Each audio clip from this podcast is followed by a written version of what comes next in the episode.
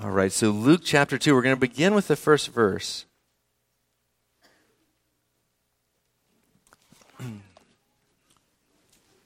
Luke chapter 2. This is the word of the Lord. Let's give it our attention. In those days, a decree went out from Caesar Augustus that all the world should be registered. This was the first registration when Quirinius was governor of Syria. And all went to be registered, each to his own town.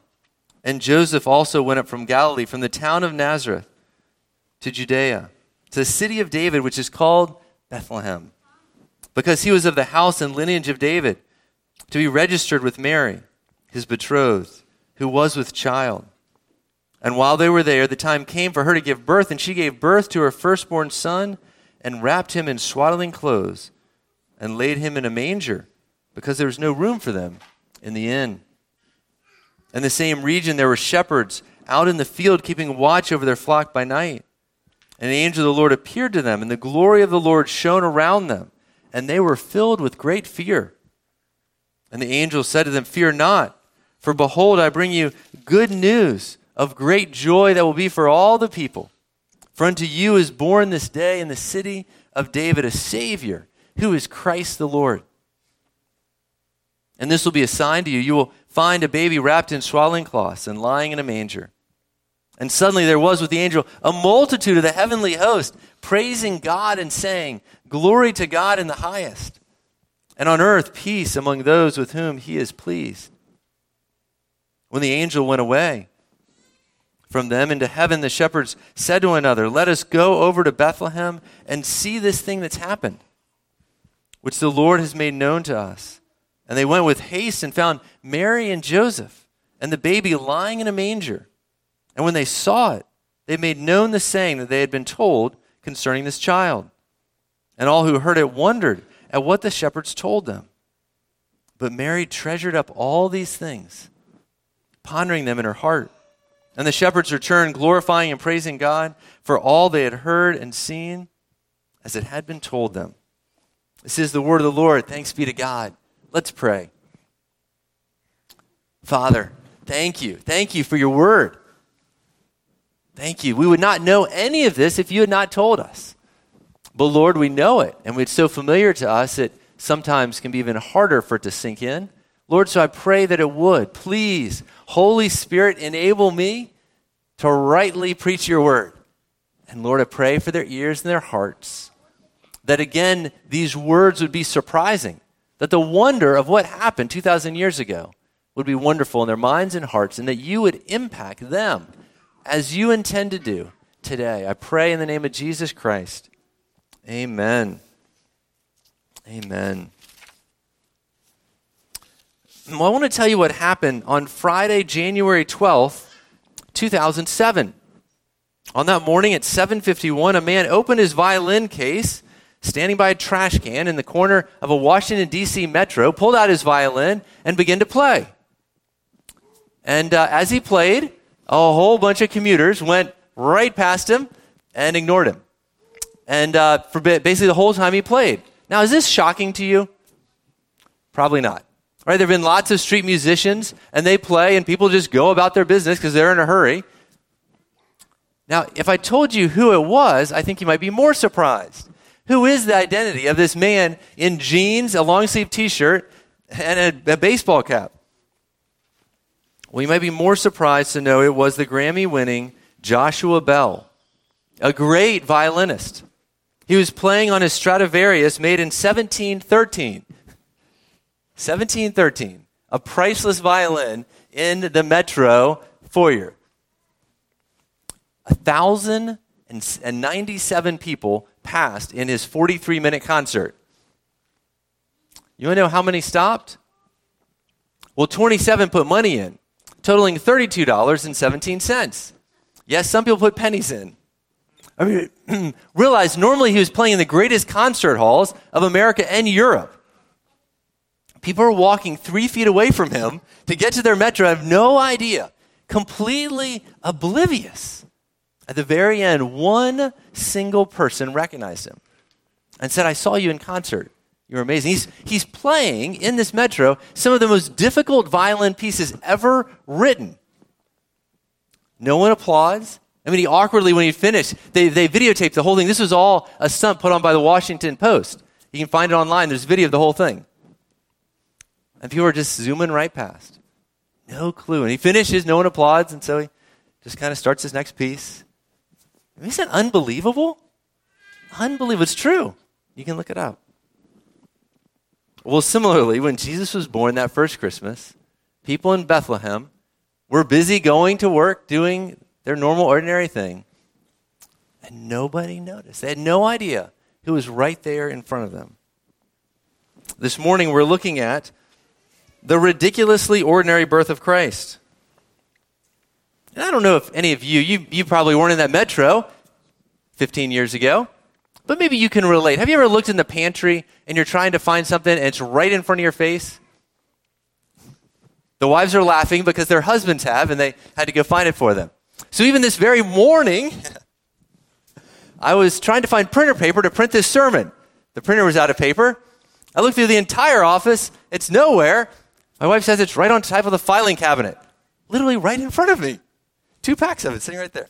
So I don't know if you can relate with that. But we as humans have an unbelievable ability to miss things that are right there in front of us. So it was when Jesus was born. We're dividing our time. You see this outline on page 7 in two parts. First, the ridiculously ordinary birth of Christ, the first seven verses, and then the extraordinary birth of Christ, the rest of the passage. Let's begin with the first the ridiculously ordinary birth of Christ. By anyone's standards, the circumstances of Jesus' birth were a train wreck. They were a train wreck. I mean, it wasn't enough that Jesus was born under this huge cloud of scandal. Look at verse 5. What did it say? Verse 5 said, So he went to be registered with Mary, his betrothed, who was with child. Well, that's awkward. Most engaged couples don't aren't pregnant. This was a disgrace to both them and their family. But if that wasn't enough, they have to travel 90 miles to go to Bethlehem. Why are they traveling? It's not for vacation. It's because of Caesar Augustus thought it'd be a good idea. Why? Because he wants to tax everybody. Great. So, women, just imagine if you've had a child at the end of your pregnancy riding on a donkey 90 miles. That would not be a fun trip. So there they are. Mary, when the angel appeared to her, this is, this is Luke 138, she said these words Behold, I am the servant of the Lord. Let it be to me according to thy word. Well, that sounds really nice. She had no idea what she was saying. She didn't realize what, all that she would go through, right? That she would have to travel all this way. And then where does she give birth? she gives birth in a stable around cow pies. That is not what, I mean, anyone who has delivered, it's a hard process, but you have a sterile room and everything is nice. This was no delivery room. Why did this happen? I mean, Jesus suffered from the very moment he came into the world. Why did he do this? We read this in 2 Corinthians 8 9. It says, For you know the grace of our Lord Jesus Christ, who though he was rich in heaven, for your sake he became poor, so that by your by that by his poverty you may become rich. And I wanted to from the very beginning just to apply this. Do you suffer? Do you suffer in your health? Do you have any health trouble? Do you suffer in your marriage? Your relationship with your parents? Some of your children might relate, or even adults might relate with your relationship with your parents or with your children. Do you suffer in your work life, your financial life, your emotional life? By now, I've included all of you, right? We've all fit that in some way. Jesus suffered from the very day he was born. And it didn't stop, did it? It only got worse, actually. It ended at the cross. Jesus suffered a whole lot. Hebrews 4:15 says, "For we do not have a high priest speaking of Jesus, who is unable to sympathize with us in our weakness, but one who is in every respect has been tempted as we are, yet without sin. So that should be comforting to you. Jesus, born in difficult circumstances, lived his whole life as a poor man in difficult circumstances. And so he can relate to you. No matter what, in whatever way you're suffering, he can relate to you. But now, I actually said it was not just ordinary, but ridiculous. What makes this ridiculous? Kids, any guesses? Why would this why would I say it's ridiculous? It's in this way. Who was he? What was his identity? What was his identity? Now, none of you would want to deliver in these circumstances, but you aren't delivering Jesus, right? He was God. Now, what honor was he due? So, just so you can contrast the honor he received and the honor he was due, what was he due? It would have been right for every human being on the entire planet to be there, bowing down, worshiping him.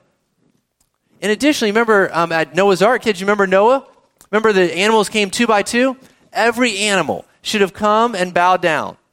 Right? They Jesus created them. You should have all of humanity, all the animals, everyone bowing down, and that would have been far too small honor for God coming to earth. We just, as humans, don't have the capacity to give God the glory that He's due.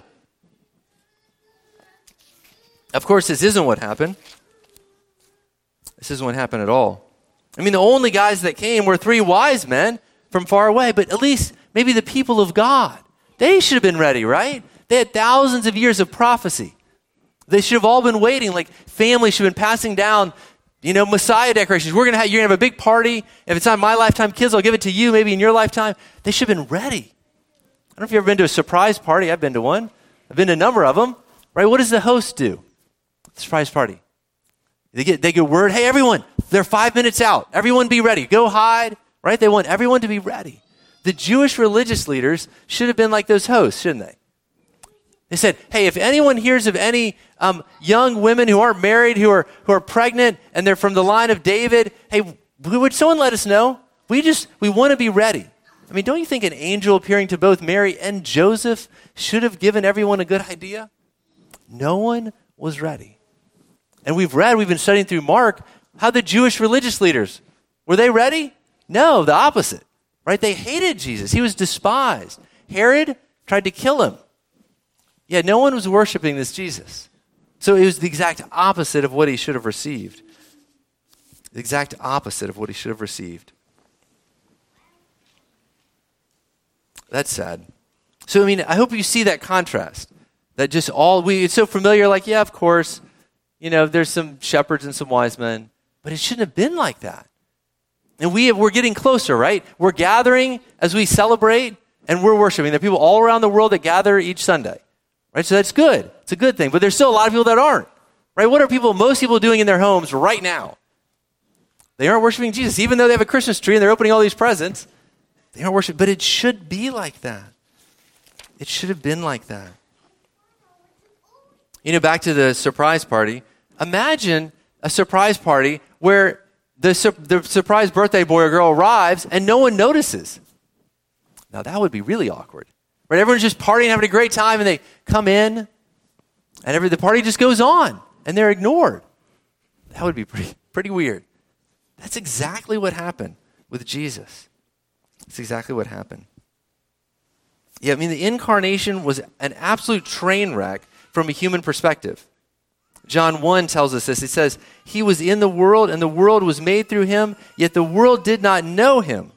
He came to his own, and his own did not receive him.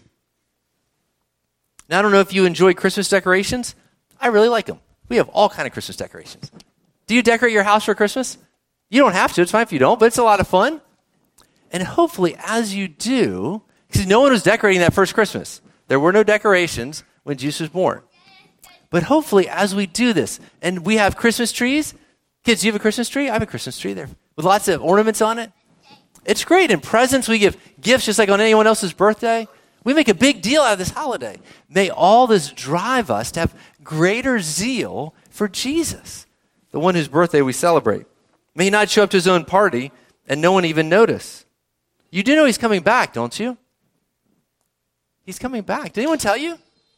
He's gonna, he came, so everyone thought in the Old Testament, oh, he's just going to come once. He came once, but he's coming a second time. And so as we celebrate Sunday by Sunday, Christmas by Christmas, we are looking back to remember the Advent, the expectation, but we're looking forward to Him coming again. I hope that is going on all of your hearts. May you be encouraged. Now, what's cool about this is this Christmas fell on the Lord's Day. And so we're doing both. We're both celebrating His birthday, And then, remember, the Lord's Day was celebrating his resurrection. We're doing both in the same day. What better way to celebrate someone's birthday than worship them all together? But he will come back as an exalted warrior. May we learn something from the failure of the Jews. They were not ready, they were not prepared, and so hopefully now we get another shot, right? Are we ready? If you've been with us, we talked about this just last week. Do you remember the um, Lord's Supper? No. No, maybe it was a couple weeks ago. Do you remember when we talked? It was um, Mark 13, 24 to 37. If you weren't here, you can find the sermon online. But he talked about his second coming. This was on the Olivet Discourse. I'm sorry, it was a couple weeks ago. Do you remember he said, I'll come back? And he gave that parable of the tenant. He owned land, he went away, and he said that he, you never know when he's coming back. You should be ready. And he said four times, stay awake. Stay awake, stay awake, stay awake, stay awake. And we talked about practical ways to do that.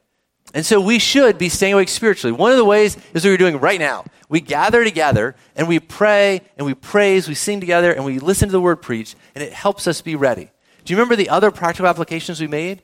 There's three realms in your spiritual life. One is church, you're doing that right now. The second smaller is your family. Fathers, may you be teaching and leading your family. Read the Bible with them. That is one of the important ways we stay awake. Then the third way is the smallest is read your Bible on your own day by day. And so, in those three ways, we stay awake. This is the way we prepare for the Lord's return. Well, thankfully, his birth wasn't only ridiculously ordinary and went unnoticed, it also had some extraordinary aspects. Let's look at the second point the extraordinary birth of Christ. Looking at the second half of the passage. So, you imagine there's Mary who's just had this baby. But how did they get there? Let's go back. There was one extraordinary. You remember the um, the whole census? This is fascinating to think about. Do you realize God moved to make this census, to move all these people all over the place, so that one couple could get 90 miles to Bethlehem? They had to get there to fulfill a prophecy that said the baby would be born in Bethlehem. Isn't that interesting? That God did all this, and the primary purpose was to move one couple 90 miles. I guarantee a pregnant woman is not going to want to ride a donkey for 90 miles unless the Romans tell her to. And so, that's what happened. So we're back there. She's just delivered. She's laying there exhausted. No epidural, ladies. She just had this baby with a stench of cattle dung, completely unnoticed by anyone, except we have a birth announcement to one group of people. Who was the one group of people that got the birth announcement? Kids, you can say it. Who were the one people that got the birth announcement? They were shepherds. Very good. The shepherds. Now, you might have a romantic notion of them. You have them in your little nativity. They look like nice little people, right? They were like, they were stinky. They hung around all day with sheep. Sheep aren't very clean, they smell bad. And uh, what? I was trying to think of some modern equivalent. Maybe homeless people? So, like, imagine in Charleston, the only people in all of Charleston gets the announcement of Jesus' arrival is a group of homeless people. Isn't that interesting? I mean, that's the best I can come up with, the equivalent. They weren't trusted, the shepherds. And they are the ones who receive this message. What do you learn from this? One thing you should learn is God cares about the people that no one else cares about. If your occupation is not something you think is like the greatest thing in the world, you know what? It really doesn't matter. Jesus is not impressed. God is not impressed with whatever you do. Right? He came, He gave the great honor to the lowliest. And we see this pattern all through Jesus' life. He honored the lowliest. So no matter what your station or position in life is, God loves you. If you're made in the image of God, and everyone I'm looking at is made in the image of God, all humans are, then you are important to God. You're very important to Him, and He gave this honor to the shepherds. Okay, so what did the angels say? Let's look at that. They said, I bring you good news of great joy, which will be for all the people. Good news is very close to the Greek word for gospel. Good news. He brings us the gospel. The God who created, God created everything, and for thousands of years, things have been a mess, and finally, He inserts Himself into it. He intervenes. Now, what makes this such great joy? It says, good news of great joy. It is that He came to die for His people's sins. That was the main reason he came. Did he teach a bunch of good things? Absolutely. Did he heal a bunch of people? Absolutely. Did he feed a bunch of people with, with dividing bread? Sure. But the number one reason that Jesus came was to die for his people. He had to die because I'm a sinner. You've heard some of the stories of my sin. Hey, if, if we're here long enough, there'll be more. You too are a sinner, aren't you? Have you obeyed all God's laws? No, that's why Jesus had to come. He had to insert himself into history to die a perfect man so that we don't have to. At Christmas, his 33 year journey began to the cross. Our salvation was sure, help had arrived. I don't know if you tell your children, as I do, hey, everything's going to be okay. Daddy is here. Have you ever said that? Everything's going to be okay. Mommy's here, right? You, you embrace your child. Well, I say to you, everything is going to be okay. God is here. Everything is going to be okay. From the moment Jesus arrived, we were guaranteed salvation because he, he, he accomplishes everything he starts. He walked those 33 years and died on the cross, accomplished our salvation. He rose to heaven and there intercedes on our behalf. Everything is going to be okay. God is here. That is the greatest, greatest gift of Christmas. Jesus has come. Look at verse 11. The angels go on and says, But unto you, born this day in the city of David, okay? That's Bethlehem. A Savior who is Christ. Christ is another word for Messiah, the long awaited Messiah, the Lord. Is he your Lord? Does he call the shots in your life? I hope he does. He intends to be our Lord, to be in the driver's seat. Some of you are pilots. I doubt you give those controls to just anyone, do you? For good reason, and I'm glad you didn't. So, also, you don't give these controls to just anyone. Would you please give them to Jesus? He is worthy. He can fly that plane better than you can. Would you let him in the pilot seat? Look at the verses after that. So, verse 14 so suddenly there was with that angel a full sky of angels. And they're all saying together, Glory to God in the highest. That's right. Somebody got it right. The angels got it right. Glory to God in the highest. And on earth, peace. Well, that's good. Who gets the peace? Look at that verse. What does it say? And peace among those whom he is pleased? You mean he's not bringing peace to everyone? What did the angel say? The angel didn't say that. He said he's bringing peace to those who he's pleased. You might think, oh, we're in trouble. I certainly don't please God. Well, if hopefully your theology will eliminate that meaning, is it that God brings peace to those who are the good people? People that live good lives? What do you think? I hope you say no. Scripture says no. It says it very clear. It says in Romans chapter 3, it says, None is righteous, no, not one. No one understands, no one seeks God. That includes you, sorry. All have turned aside. Together they have become worthless. No one is good. No, not even one. Okay, so we ruled that out. There's two possible meanings, and we just ruled out one. That he brought peace to those in whom he's pleased. So it's not because they have done good. What's the other option? What's the other option? The other option is those whom he has placed his pleasure on. Does it make sense? That God is able to place his pleasure on, his delight, his love. Romans 5 8 says this God shows his love for us in that while you were yet a sinner, while we were yet sinners, Christ died for us. What that means is God initiated. Isn't it interesting? This angel is giving this little clue to election. The fact that God has actually placed his love on people. That's pretty cool, isn't it? That should be, bring you encouragement. If you're a believer, the way you're a believer is because God pursued you, and now you're a Christian, and he, the, Jesus brought peace, peace for you, because he loved you. He loves you. I think that's pretty cool. This is good news of great joy, isn't it? Don't we need peace? Peace in our hearts so we know that we'll never, we never have to worry about God's wrath. Glory to God in the highest. Okay, so what happened next? Look at verse 15. So the angels leave. What do the, the um, shepherds do? They say, hey, let's get over to Bethlehem and see this thing that's happened. Now, how are they going to know where to find Jesus? I mean, there are probably a lot of babies born. There's knocking on every door. Well, thankfully, in verse 12, the angel gave a sign. This will be a sign to you. You will find a baby wrapped in swaddling cloths and lying where? Kids, you know where was the baby lying? In a manger. That's right. Most babies don't lie in mangers. So that really narrows down our field.